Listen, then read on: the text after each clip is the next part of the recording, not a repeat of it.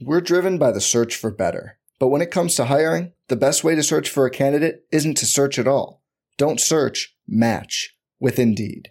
Indeed is your matching and hiring platform with over 350 million global monthly visitors, according to Indeed data, and a matching engine that helps you find quality candidates fast. Leveraging over 140 million qualifications and preferences every day, Indeed's matching engine is constantly learning from your preferences Join more than 3.5 million businesses worldwide that use Indeed to hire great talent fast. And listeners of this show will get a $75 sponsored job credit to get your jobs more visibility at Indeed.com slash BlueWire.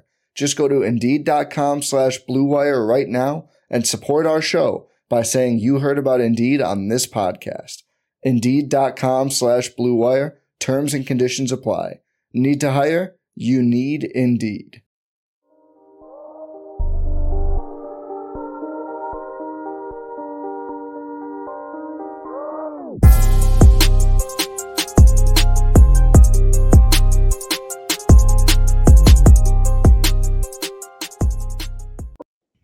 Welcome to the DGD podcast. As always, Robert Reynolds, Kobe Pierce, and Juan Daniels. Jay has been suspended from the chat already. We ain't even got started yet. Coming in hot with a hot take for his score prediction. We'll get to that in just a little bit. Uh, today's show is going to be jam packed. I'm just going to leave y'all leave it there. We're obviously listen. It's Tennessee week. College football playoff rankings come out. We'll talk about that. Listen, it's going to be a massive, massive weekend in Athens, folks. Game day is going to be ridiculous. We're going to preview the Georgia Tennessee matchup. Also, talk a little bit of recruiting because anybody and everybody will be there in Athens. And then we'll also give you our week 10 DGD CFB picks of the week. Um, first off, the show is brought to you by Bet BetUS. BetUS. Um, listen, go to our website, dgdpodcast.com click on the Bet US logo. Use code DGD125 when you make your first deposit, and you'll get a 125% sign up bonus for all sports, not just college football, all sports. Perfect time of the year. NBA, World Series is about to wrap up. We're not going to talk about those damn Phillies, uh, but you know what I'm talking about. Uh, perfect time of the year. NFL, you name it. Do yourself a favor, take advantage, get 125% and start raking up some money. With that being said, let's go ahead and jump into this. College football playoff rankings come out last night. Um, I don't know how shocked you may be, uh, but Georgia comes in at third.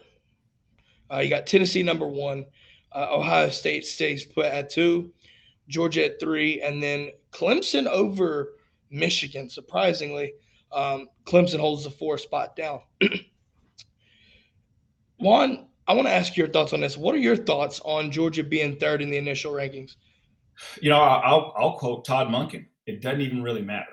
Um, if, if we're being honest, if you were to match up Georgia against any of these other teams, you know, Ohio, especially Ohio State, Georgia runs Ohio State out of the you know out of the building, and everybody knows that. So it's, it's really not that big a deal. I think that the setup uh, for for Georgia, Tennessee to have it just you know to be that big. I'd rather be number three because after this decisive win on Saturday, that I mean, we're going to leapfrog Ohio State. It doesn't matter. Kobe, what are your thoughts, my man? Um, you know, I, I think that there are some fun statistics about it. You know, like they they show on the show last night, like out of the top four, at least one or two of them always ends up making it. But I think right now the big the big what you should be more mad about right now than Tennessee at one and the dogs at three is the fact that this playoff committee, time and time again, year after year, and this year's no different, counts Penn State as a massive win. I mean, they said it in both Michigan and Ohio State's ranking that their wins against Penn State were decisive in where they ranked.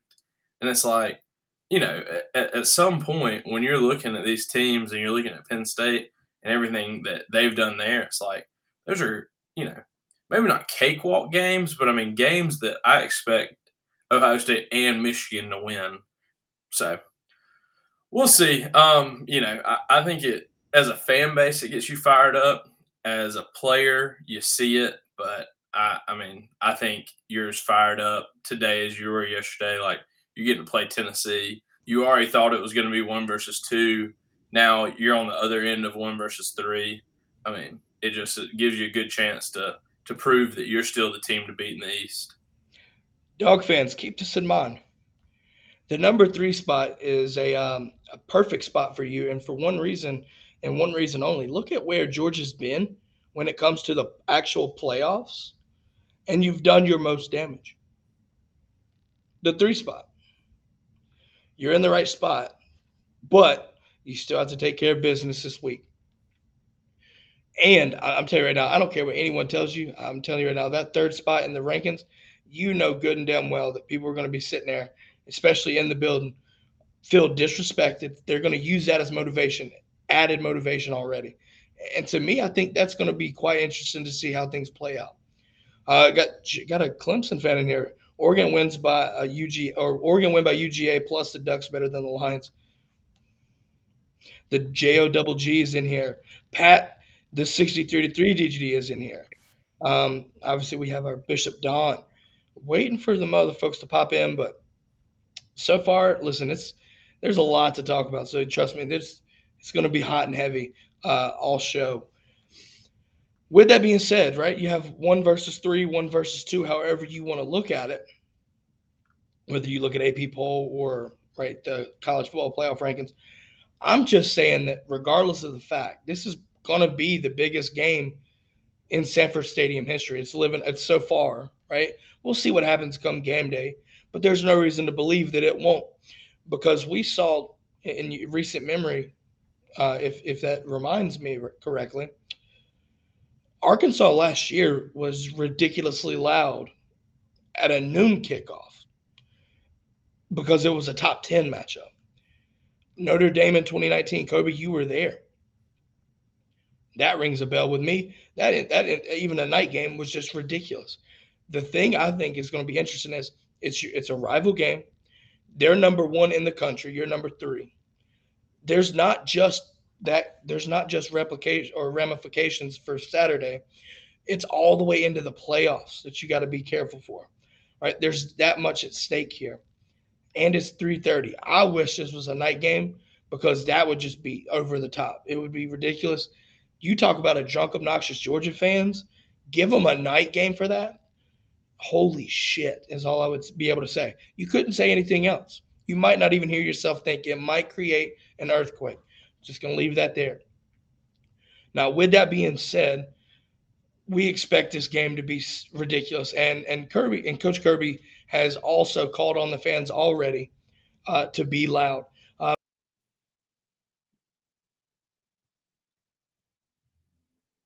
talking about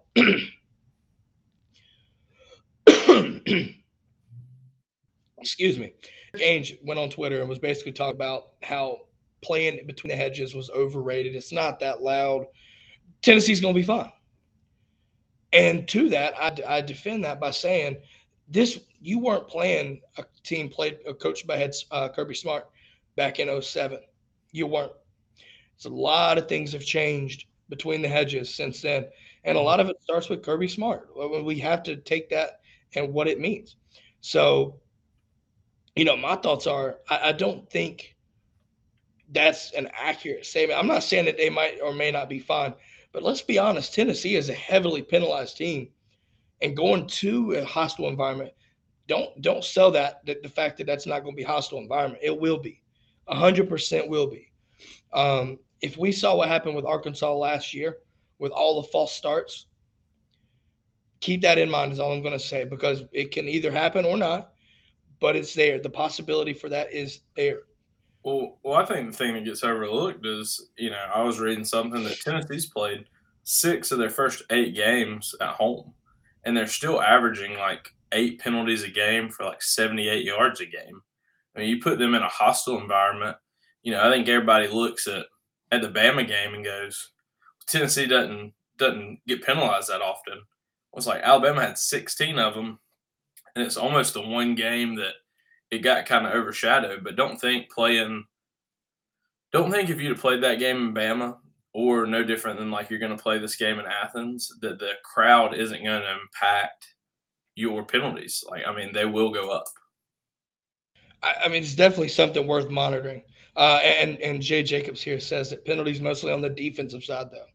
So, you know, that's also something to keep in mind, right? Like, you know, you expect false starts, but I think Jay, what also we have to take into play here is that the biggest games that Tennessee's played this year were at home, right? The Bama game is, I think, the the biggest at home, right? And, and so you have that you have the crowd control, a little bit more crowd control, I should say, um, you know, at home. However, it's it's still right. Like you have to worry about penalties. Period.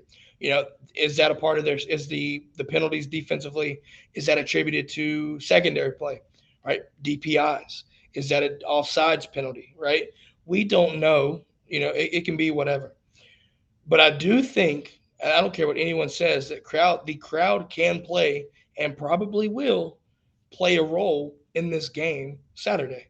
I mean, what are you, what are your thoughts? Juan? you've played in these kind of games before. Yeah, both of y'all have. How much is crowd a factor in a, in a game of somewhat like this magnitude right here?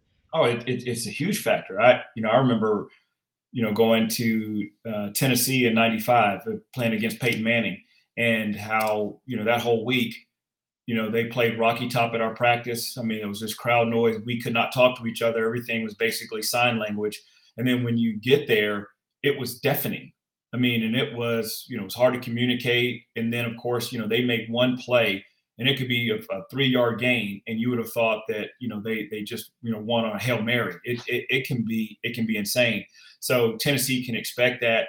I don't think that they've been to a place that's had this type of crowd noise, you know, h- historically. So it's going to be insane. They remember what happened in Athens all that Hail Mary pass, you know, not too long ago. So they're going to be rabid. They're going to be crazy. And, you know, and I would, I do want to argue with you. You said that this is probably historically the, you know, the biggest game, but I, I think in 1995, when we played New Mexico State and we won 43 to 10, that was, man, that was a monumental game. Probably the best game in Sanford Stadium history. Let me tell it. So, uh, I mean, I, I was surprised you didn't say like the 1980 Sugar Bowl or nothing like that. Stat check. Oh, we got a stat check. Let's get a stat check on that game. yes, sir. But no, in, in all seriousness, though, right? Like, obviously, this game's got some key factors here. But Georgia's, you know, all all week, I think mostly most of the few weeks really past this, has you know the attention has been on Georgia's defense stopping Tennessee's offense, and even the passing attack. And I feel like it's deeper than that, right? I think it kind of needs to be switched around a little bit.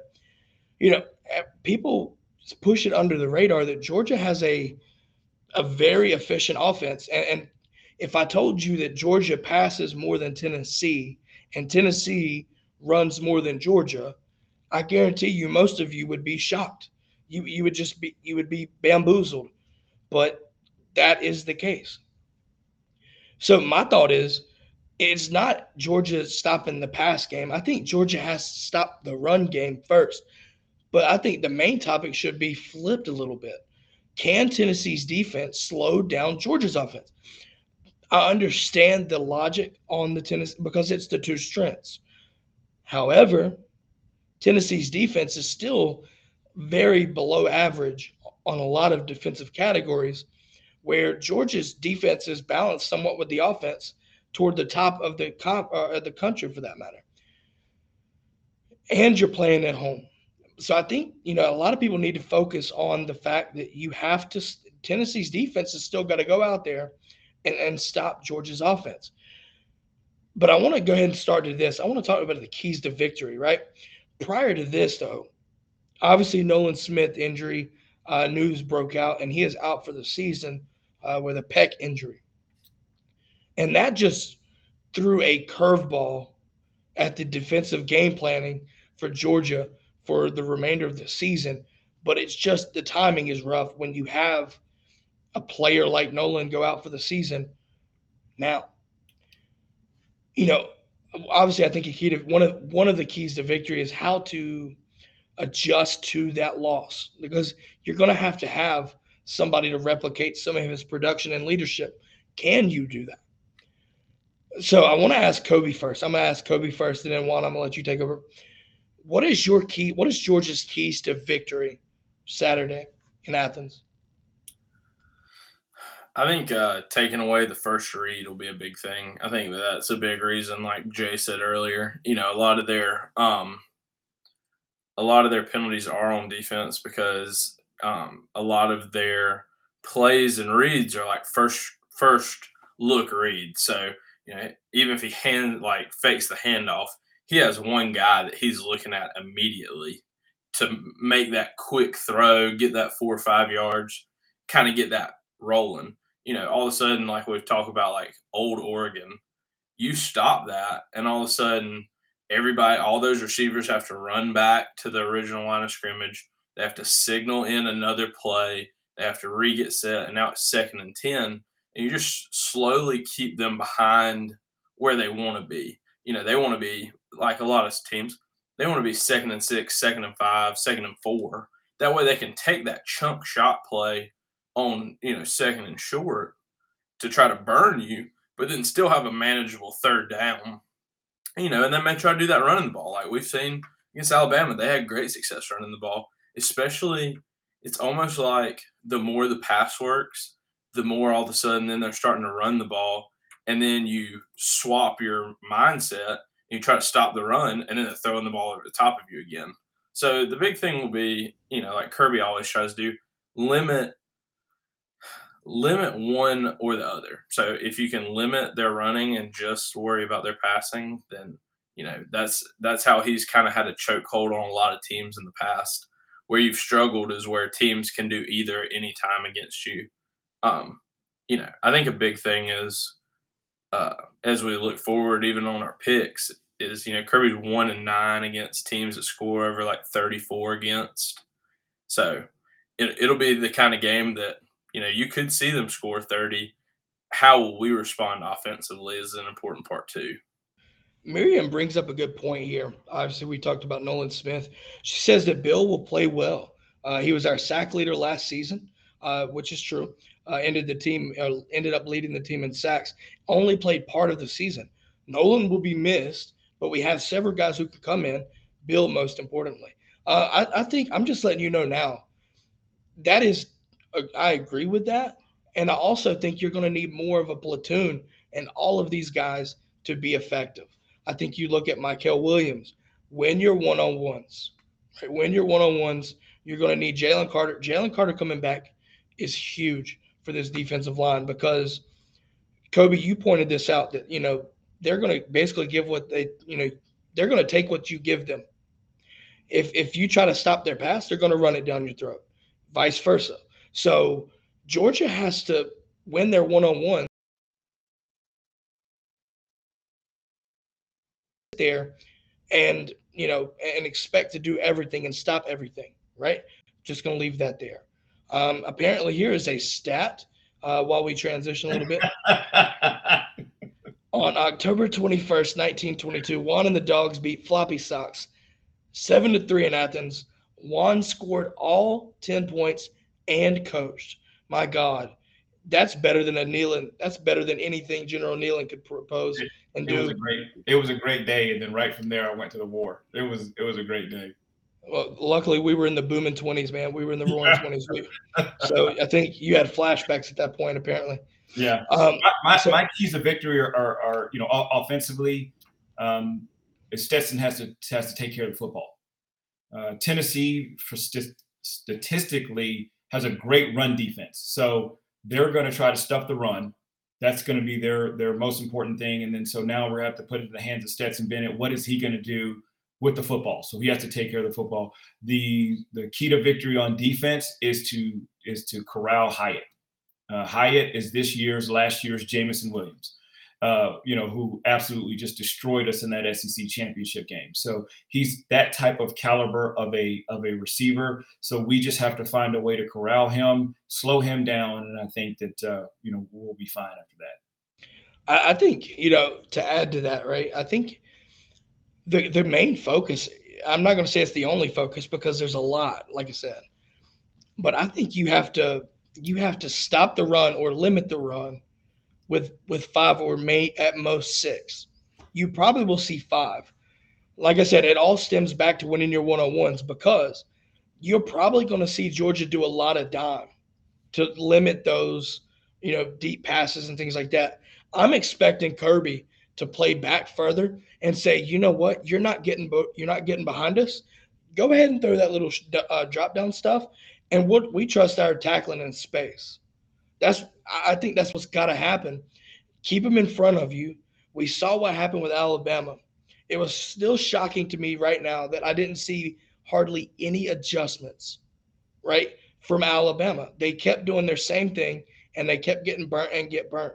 But one thing that I think went over overlooked in the Alabama game was they they weren't stopping the run as well as they could have either because they were running the ball effectively, putting themselves, you know, putting Tennessee in second and manageable, things like that.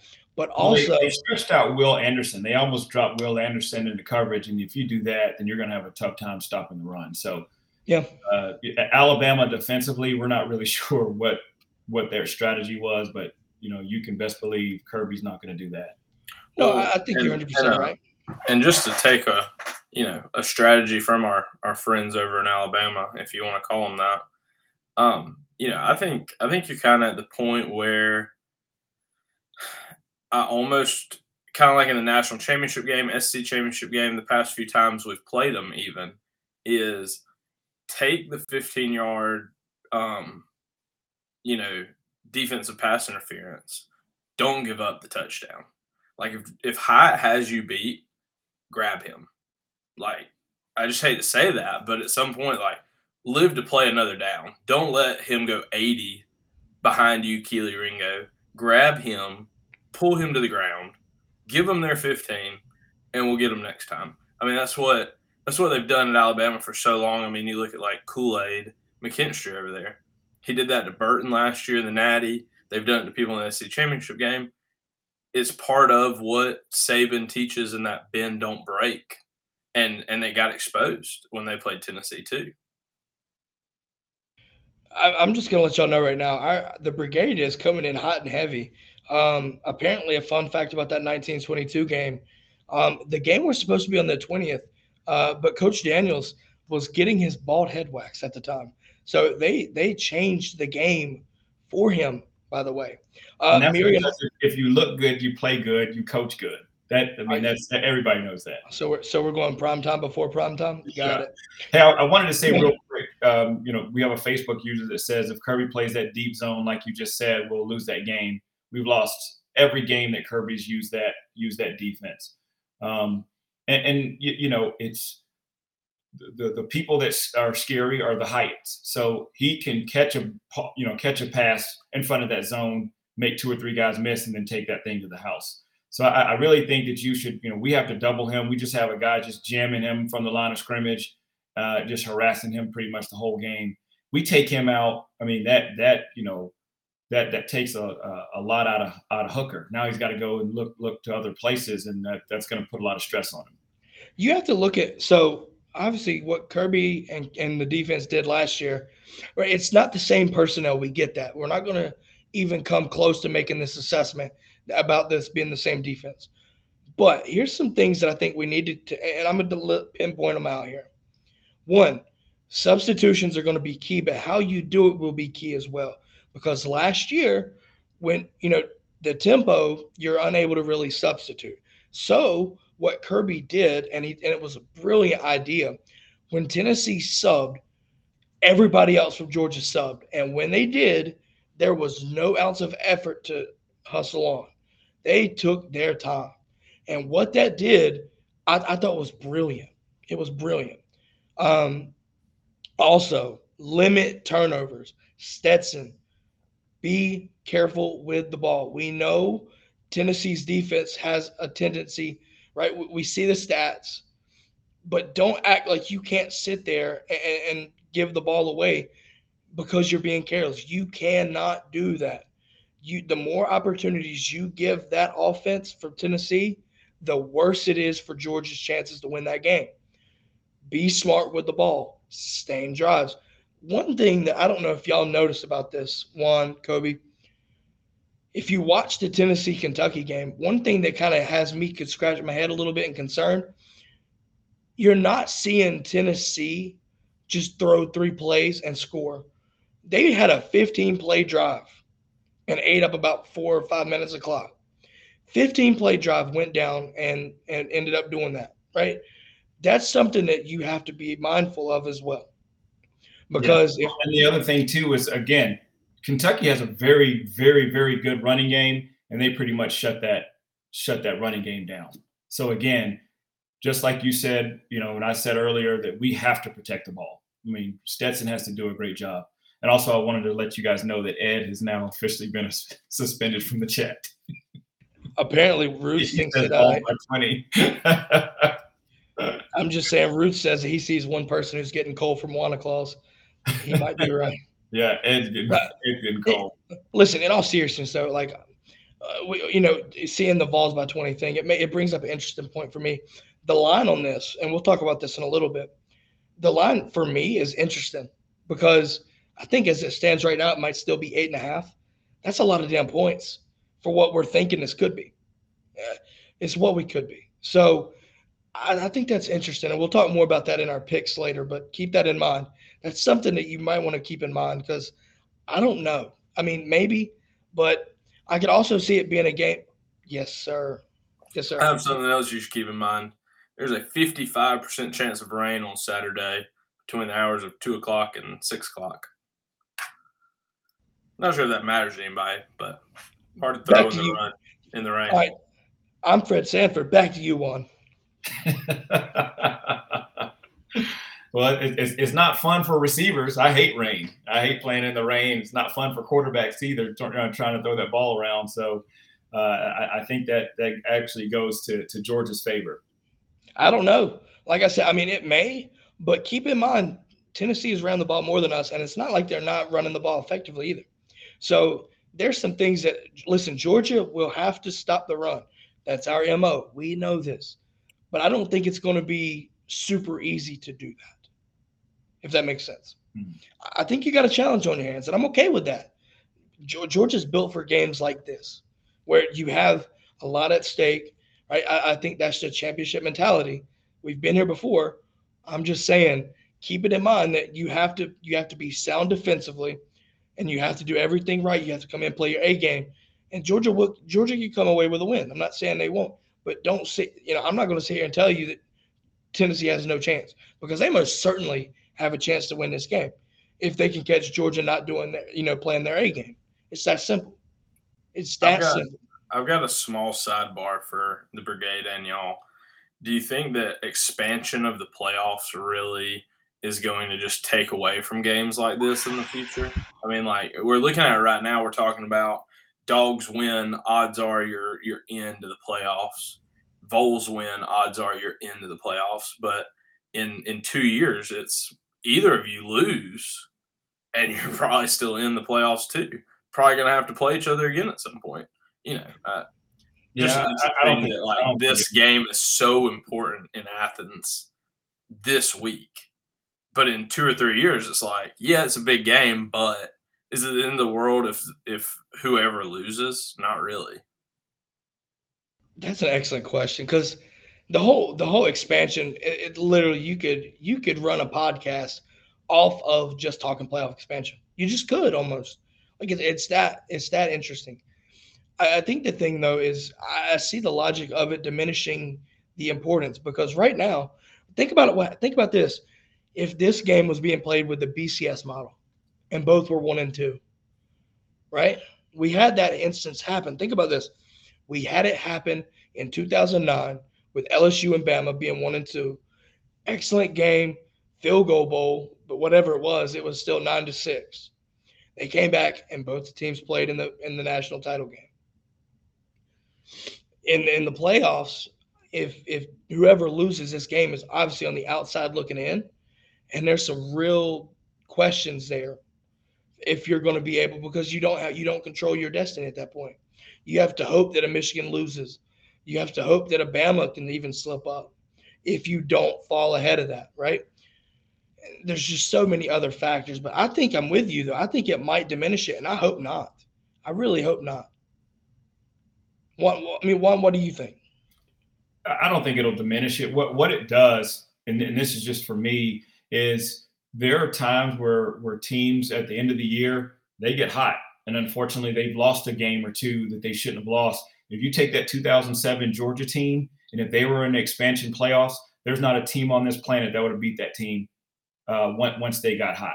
And obviously they went and punished you know Hawaii for that. But you got a Stafford, you've got a, a Knowshon Moreno, and again they lost off of a you know uh, some bad play calling honestly in that SEC championship. But whoever wins that SEC championship wins the national championship because you go on and, and and smack Notre Dame right in the mouth. But I'm telling you right now, that, that team right there, that 2007 team, if there was an expansion, they win the national championship hands down. They were hot at the end. Yeah, Georgia 2007 was the hottest team that just didn't get the chance to make it. Yeah, um, and so, so that's what the that that's what those that that's what that you know the expansion playoff is going to do. There's going to be some teams at the end that may just get hot, and who knows? They're going to you know end up upsetting somebody or you know just catching somebody on a on a bad day. So I see Ed here. Obviously, we welcome any and all questions for the most part. Um, Ed says that he thinks Georgia's defense was better last year. Uh, what are our thoughts? I think there's really no question, right? It's so I, I don't even really want to compare that. Um, yes, I do think they were better last year. They were also because you don't have the leadership that you had. You had a senior Jordan Davis. You had Nakobe Dean as a junior. But even with that, you know, even with that drop off in experience, the talent is still there. Uh, you look at leaders molding themselves right now. Pop Johnson, right? J- uh, Jamon Dumas Johnson. Uh, you're looking at guys, you know, make it like emerging, right? You look at emerging players. Bear Alexander. You still have Jalen Carter. Bear Alexander stepped up. You've looked at guys like Jalon Walker. I think Jalon Walker might be somebody. Malachi Starks in the secondary. It's not to say it's hard to really compare. And yes, I think Georgia's defense was better last year.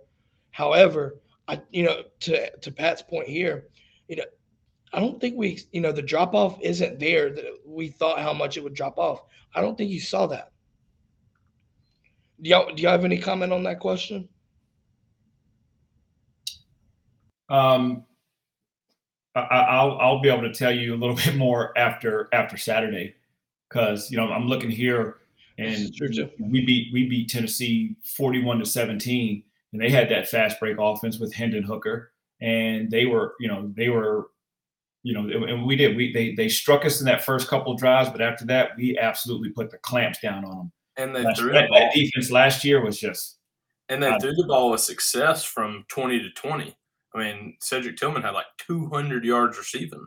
He, he jumped two hundred plus on that. Yeah. Yeah. I mean, it's not like we. It's not like we stopped them from being the offense they are we just stopped them from scoring. Yep. Yeah. So we'll, we'll definitely be able to tell a little bit more tomorrow because again, you know, you, you can't necessarily base it off of a first game against against Oregon, even though they are scoring a lot of points. We just hadn't played anybody that's high octane offense to see where we truly are defensively, and uh, and, and now we're about to, you know, now we're about to see that. Absolutely. So with that being said, let's hop over to our Week Ten picks. But what we're going to do, we're going to take a quick break. And on the flip side, we're going to do our, uh, obviously, break down our picks. So stick around.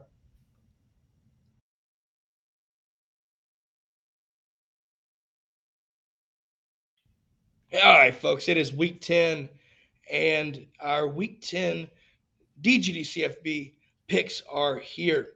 Um, we are going to bring out the standings real quick from week nine.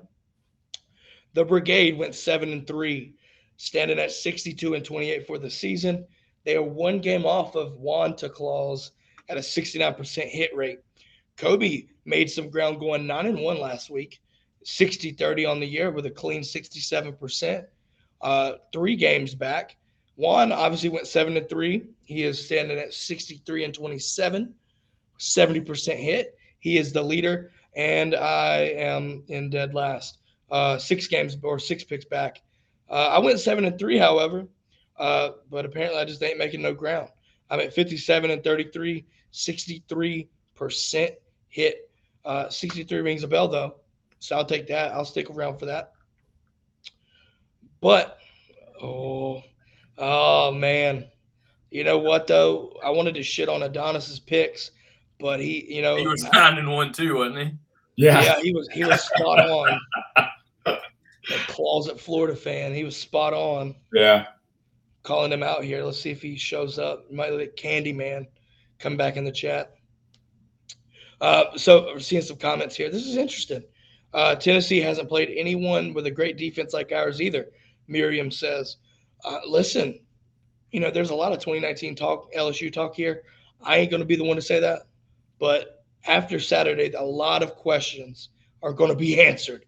So just saying.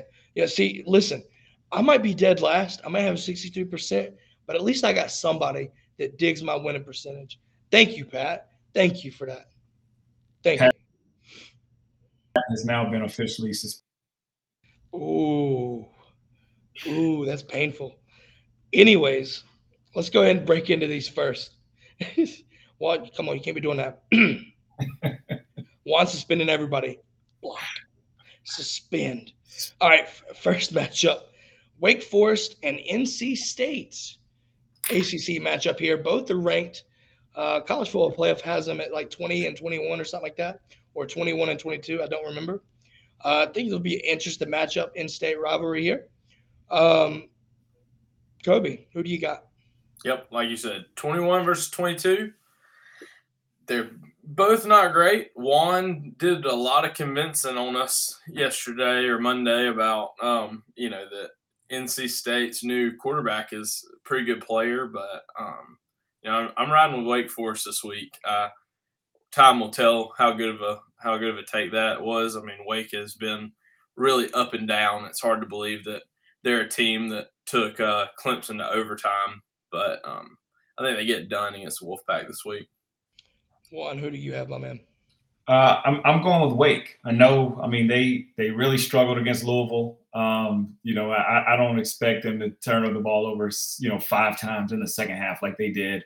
I I, I think that they bounced back. They got a great quarterback, so I I got uh, Wake Forest in this game.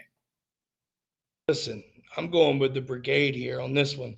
Me and the brigade are sticking true, and we're there two in the Wolfpack.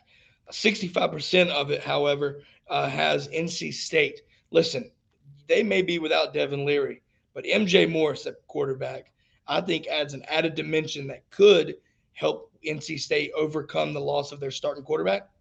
And let's be honest, Wake Forest's defense, it, it's like the Great Depression. Like nothing's there. It's nothing. It's just a bunch of dust. Um, that is just that simple. Just simple. So give me NC State. Um, oh boy. Next matchup, and we're staying in the ACC. Gotta go. Give a shout out to Black Adonis on this one. I wish he was here for this.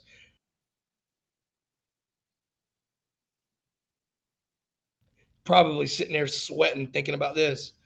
Um, with that being said, though, Miami Wolf was so far through the season. Florida State has been fairly well so far this season. Um, but rivalry games, listen, anything can happen in a rivalry game. So, with that being said, Kobe, who do you got in this one?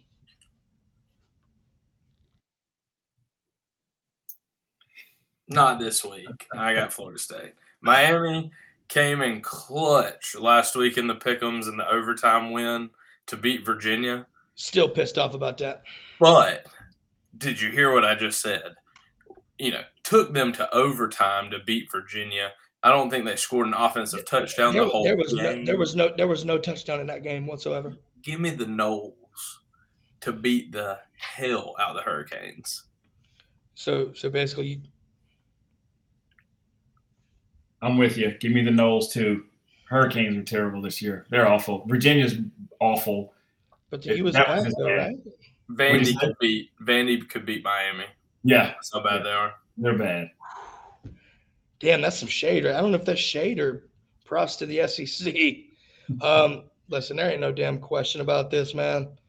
If if Florida State does the unthinkable and slips up in this game and lets Miami win, first off, I'm gonna be pissed because the Miami fans will will talk shit for the rest of the season about this when they shouldn't have any room to talk. 100% of the brigade, clean sweep, Florida State on the road. You know, listen, Florida State fans will probably run that stadium. In all seriousness, I think that could very well be the case. Give me the Noles. Give me the Noles. Moving over to the Big 12, Baylor, Oklahoma. Preseason, this game was one of the games of the year potentially. Things have fizzled out though. Um, however, I think it's still a good matchup. Kobe, who you got in this one? Yeah, I definitely think it's still a good matchup. We kind of talked about it earlier that it's one of those games this week that kind of, you know, had to do some thinking about, kind of a little back and forth. You know, I know that our picks aren't necessarily going to reflect that, you know, but I wouldn't be surprised if Oklahoma gives a good fight. I just don't think it's going to be enough to beat Baylor. So give me the Bears. Yeah, I'll, I'll, I'll, take Baylor too. Oklahoma is just not very good this year. Um, you know, it'll probably take them a couple of years to get into the groove, but just not this year. Baylor. Listen, I'm just going to say this Oklahoma could very well. I, I, think this game is literally a coin flip at this point because, you know, we, we saw Oklahoma struggle. We have. It's been documented. However, you know, that game where they got obliterated by TCU is looking more and more like a common occurrence for TCU just blowing out everybody than Oklahoma playing as bad as they did. However, with that being said, I have to, for the sake of this, I have to go Baylor until proven otherwise.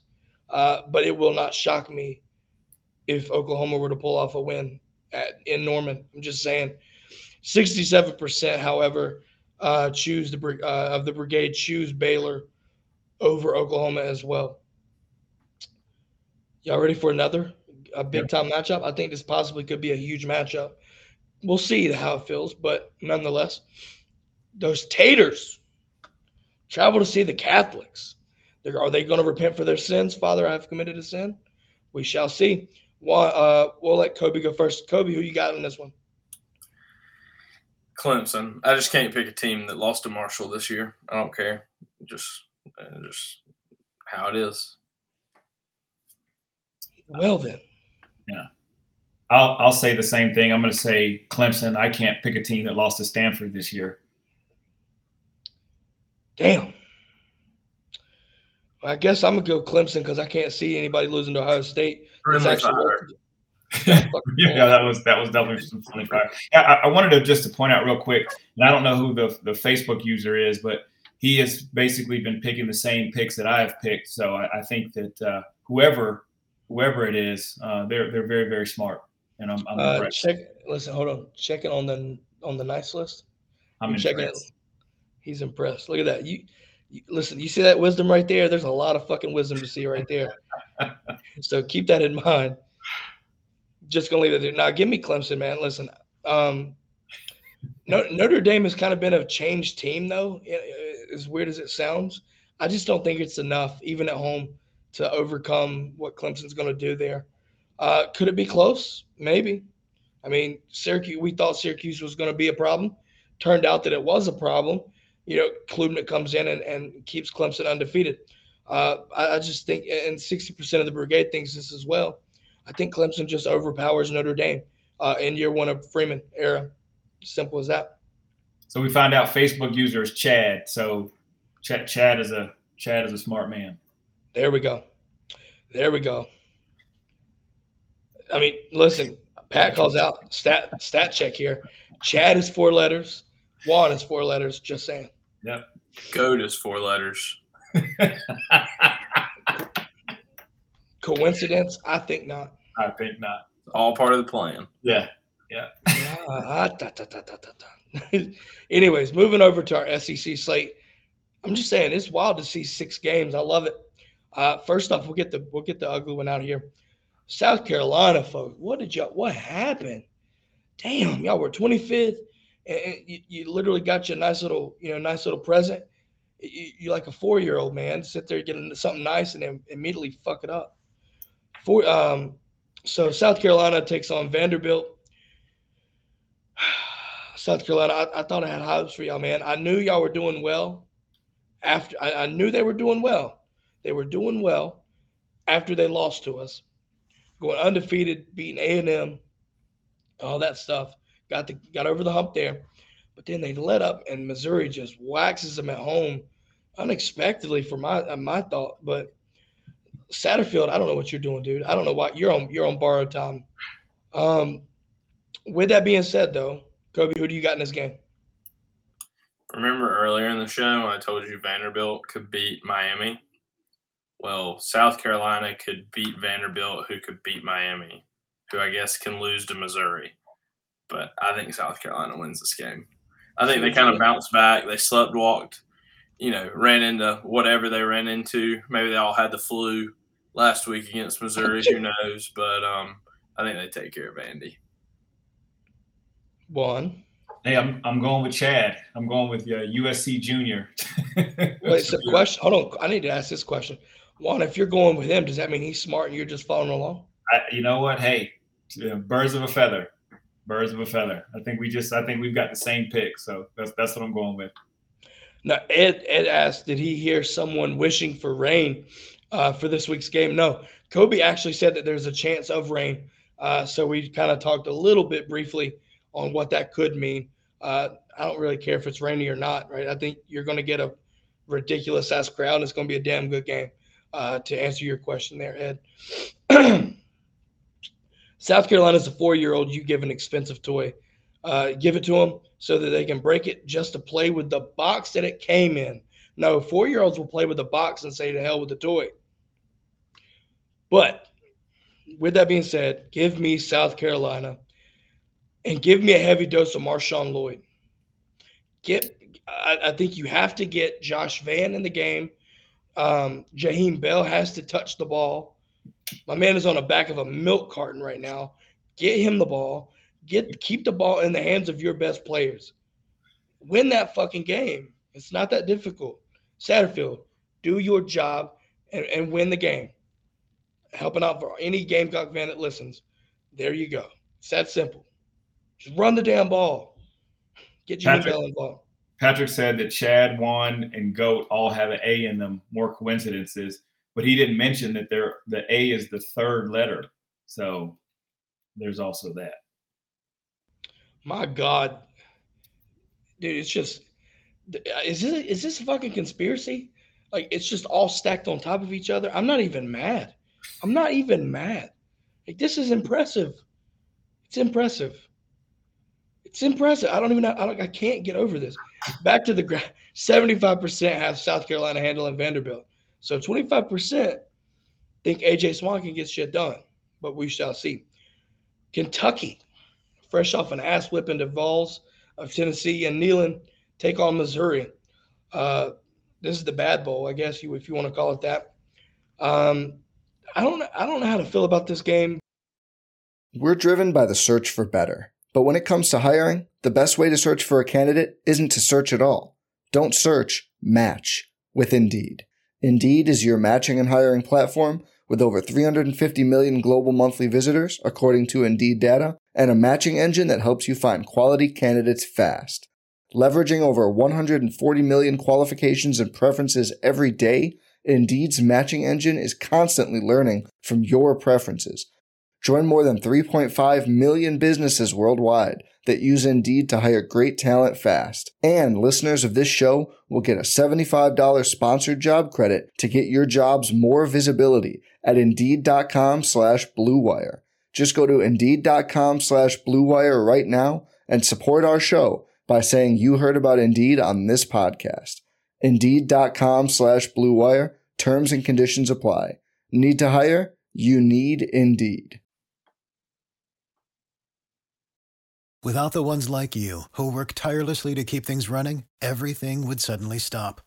Hospitals, factories, schools, and power plants, they all depend on you. No matter the weather, emergency, or time of day, you're the ones who get it done. At Grainger, we're here for you with professional grade industrial supplies. Count on real time product availability and fast delivery. Call clickgrainger.com or just stop by. Grainger for the ones who get it done.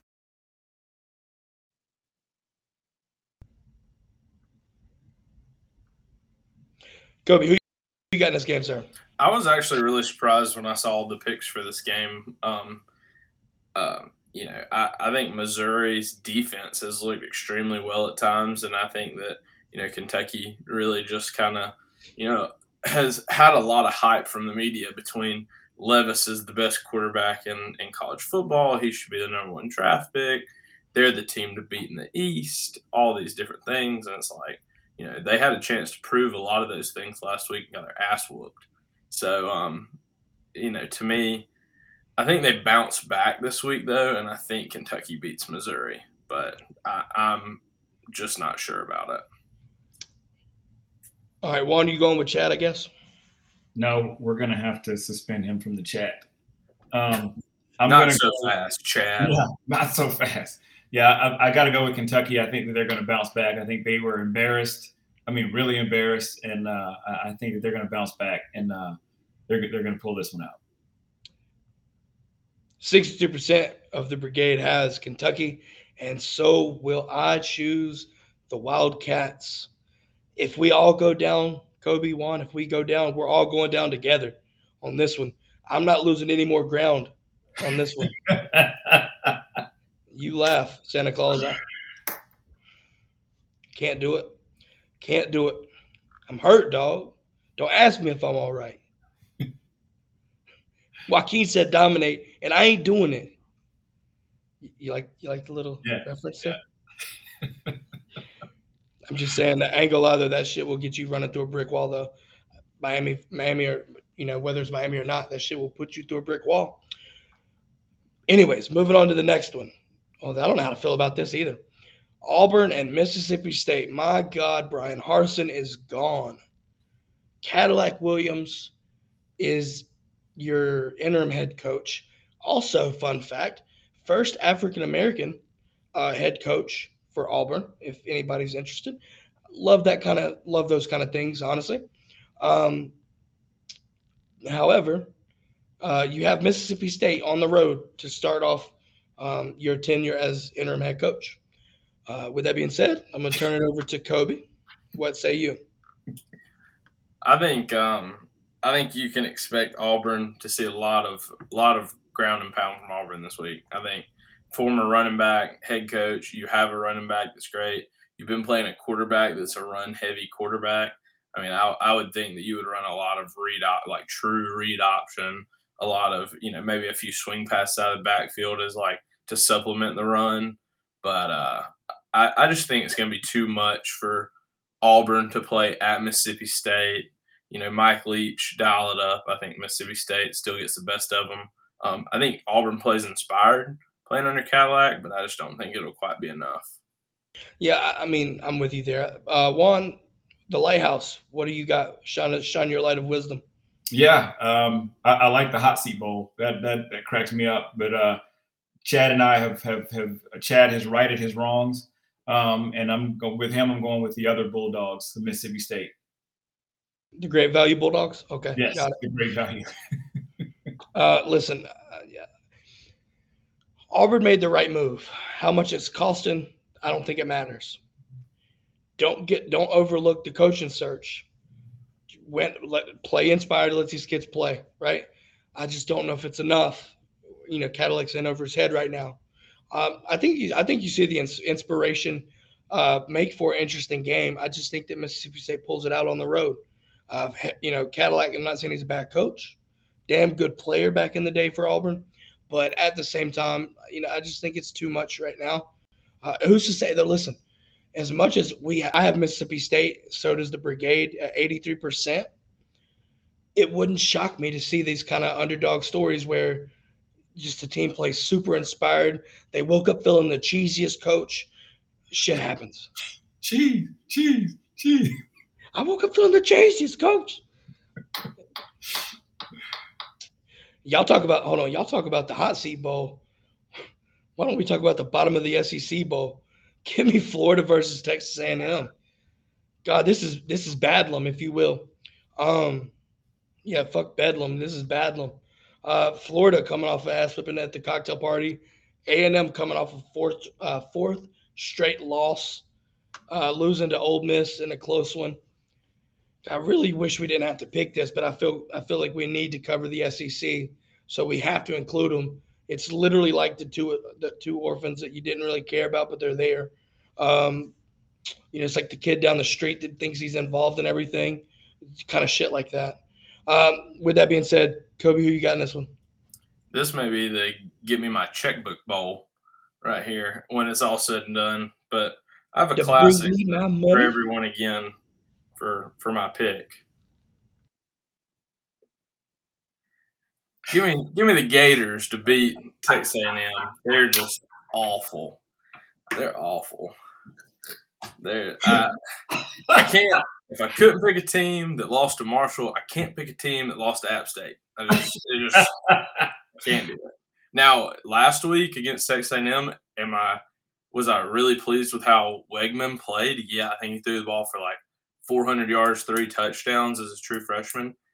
Do you finally maybe have your quarterback that could take the Aggies somewhere with this recruiting class? Yes. Do I think it was a really smart move to go ahead and start playing him, even if it's burning his red shirt this year? Yes, he needs all the game experience he can get because the weight of your program and possibly Jimbo Fisher's job is going to be on his shoulders at the beginning of next season. $85 million sounds cheap after four straight losses like that. But you don't lose but you don't lose five. Brenton Cox got dismissed from the team. Gators physically broke them bitches. They're going to Kyle Field at noon kickoff. As much as I hate I hate to see that offense do what it does because it's so outdated. It literally won. I think you may have ran that offense in, in college. I still think they have. I still think they have the athletes with A Chain, Evan Stewart to cause the problems for A and M to win this game. I don't see them losing five straight. I just don't. However, though, however, if they do, it's a win-win for me. I'm going. I'm going Aggies, and Yeah. so is the brigade here. Well, I, I, I like, um, you know, I, I, the same with Kobe. Kobe just talked about, you know, Weigman, the freshman. I think they're going to rally behind him. I think that they're going to be excited. They're going to come out refreshed, only to lose to Florida. So give me, give me the Gators. Well, then, there we I go. like I like Chad with the Texaco A and M. That's pretty good. Yeah, that's true. That oil. Mm-mm-mm. Anyways, now we're talking some real good fucking football. Y'all ready for this, folks? Alabama, LSU in Baton Rouge, night game, right after the game that we're going to do next. This could be interesting. Kobe, who do you have in this game? we talked about earlier. I was right out the gate um, before the show started. I was talking about how mad I was. If the one thing that made me the most mad from the rankings last night was seeing LSU at ten at six and two, because all I feel like it is is an opportunity for the playoff committee to give Bama a top ten win on their resume because they're one of the only like you know when you look at Tennessee, when you look at us, when you look at them, Tennessee and us have a top 10 win, but Bama doesn't. Well, all of a sudden, oh, well, you beat LSU. You know, they were a top 10 team when you beat them, whatever.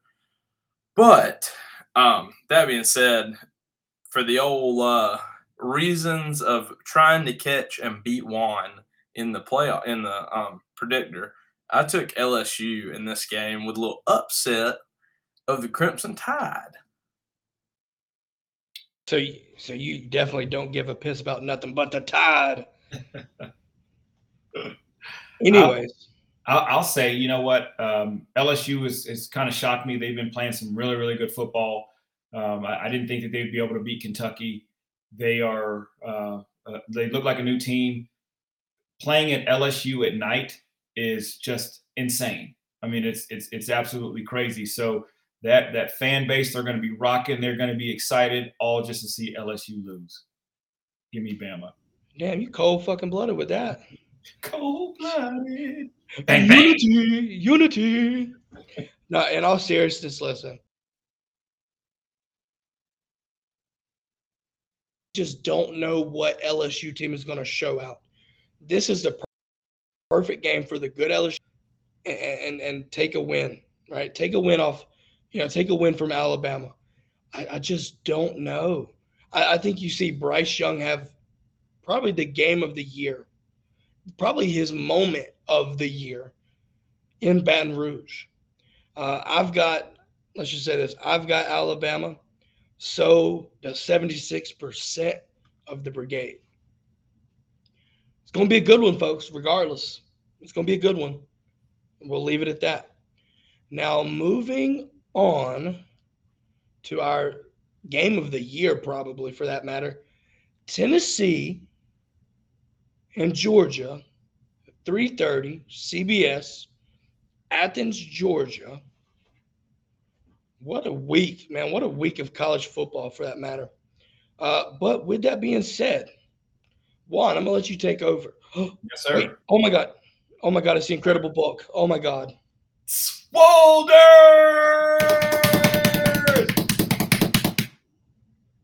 I had to get it from my man Rudes. I, had to, I had to get it for him. Yes, sir. Yes, sir. Let's go. I think Rudes is Randy right now. Just gonna leave that there. Just gonna uh, leave it there. This is the game of the year. This is the absolute game of the year. It's going to be the one that everybody's going to be tuned into. Everybody's going to, I mean, you know, if, if you're not going to be there, you know, you're going to be somewhere watching it. It's going to be insane. Give me Georgia if you're not going to be there, you're going to be at the house counting the money from the tickets you sold yeah. to let somebody else go. um, I didn't have a ticket.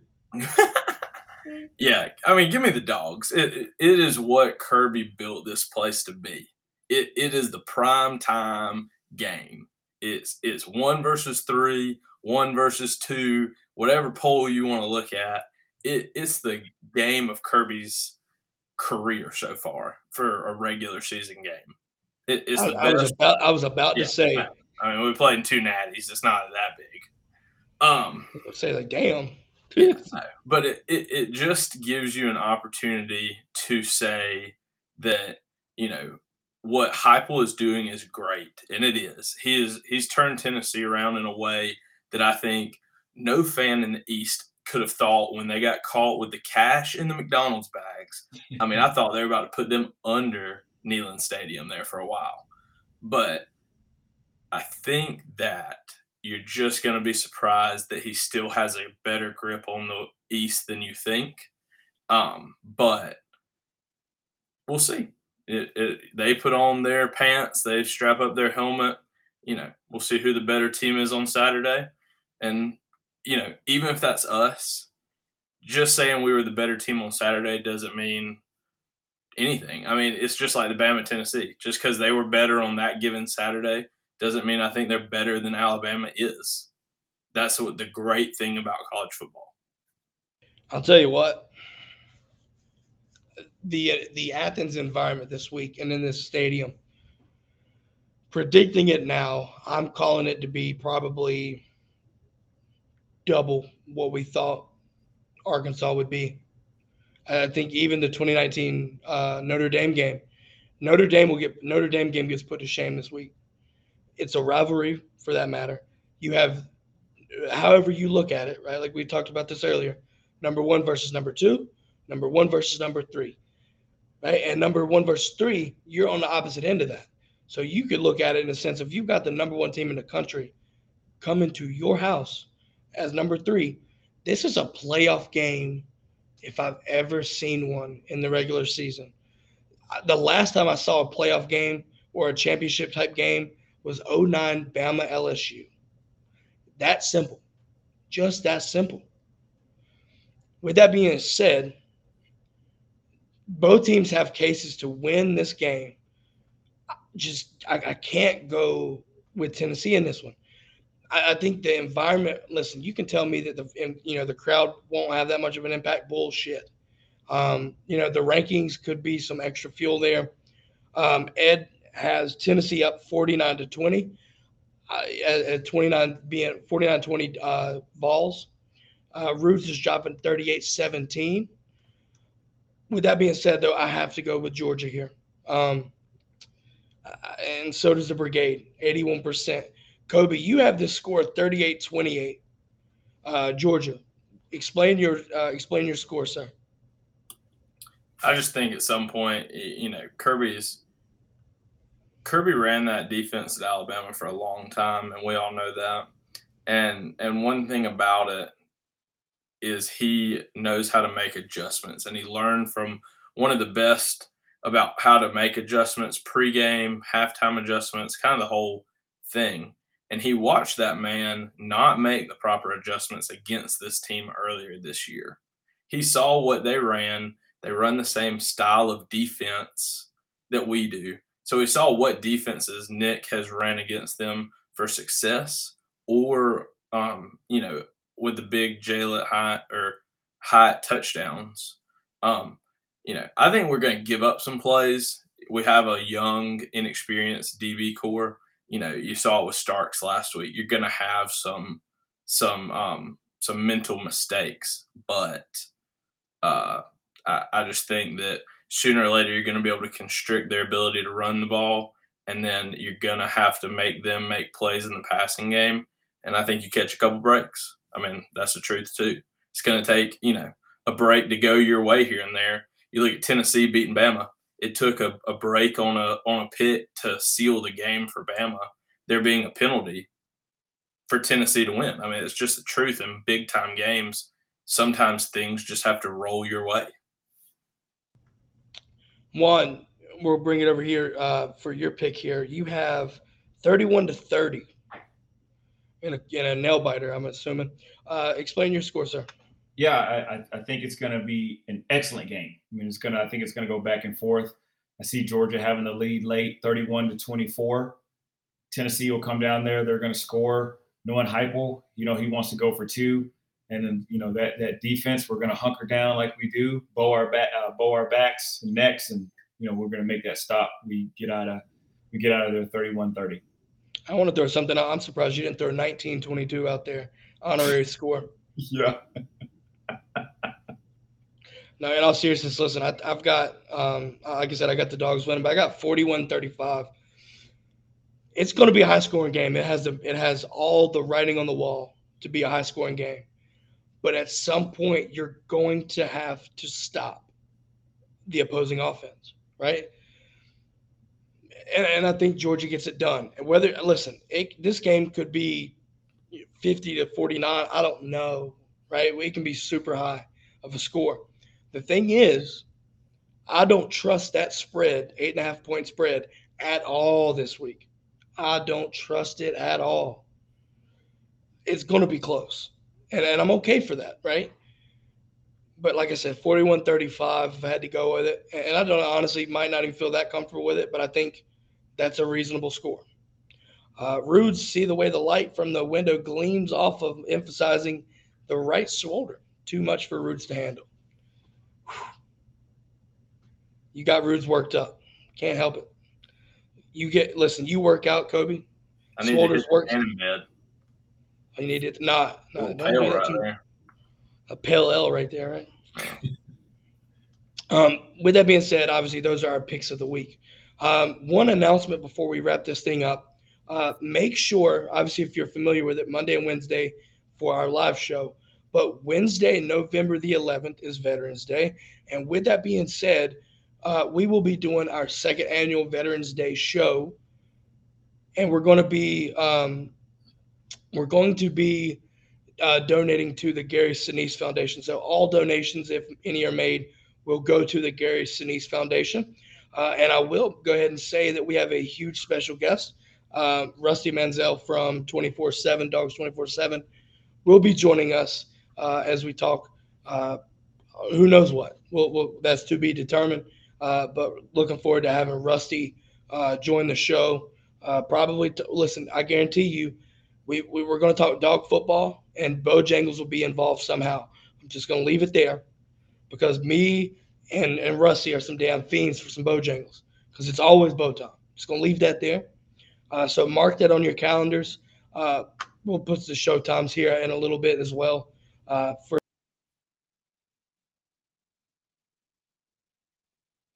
let's wrap this thing up. Kobe, Swolders, incredible bulk tell us what your final takeaways from this game. Final thoughts before we wrap this thing up. Just be excited. I mean, I, I think that's the I think that's the biggest thing. Sometimes Georgia fans, you get, you know, Twitter and all these other fan bases get you twisted sideways all week about, you know, oh, what happens if Tennessee beats you? Oh, what happens if you lose? Oh, all these things. It's like it's one of the biggest games Georgia's ever played. Um, you know, in Sanford Stadium. Enjoy it for what it is. So, you know. Juan, what what do you have to say before we wrap this thing up? Hey, we're going to show why we're elite. Kirby said it, and I always say it. You're either elite or you're not, and we're going to show you why we are elite. I have one one thing I need to say, and I need to ask a question. Rudes, do you like Deer Park or Dasani? Because you need some water, sir. You worked up. You got to. eat. You look like you break a sweat. We'll have to hook him up with some water. But um, but no, Saturday is going to be electric, regardless if you're watching at home or in the stadium. If you're in the stadium, please be as loud as you can. Sound like me when you leave, or worse, don't have a voice. Right? If you if you have a voice, you're doing it wrong. Right? Hell, I might be at I might be at the house. I'm not going to be at the, able to make the game, but I'll probably be at the house. Lost my damn voice again. Just going to leave that there. So come out, come prepared, cheer on the dogs uh, on the road to the college football playoffs. Uh, with that being said, stick around for Monday. We'll catch you back live Monday. Uh, thanks for the brigade for showing out. Uh, as always, it's a pleasure having y'all in the best best brigade there is. No questions asked. Um, YouTube, Twitter, Twitch, Facebook. Make sure to like, follow, subscribe. If you're listening to this, follow us, subscribe, leave a review and it goes a long way for the show. With that being said, enjoy the game Saturday, folks, and go dogs. Go dogs.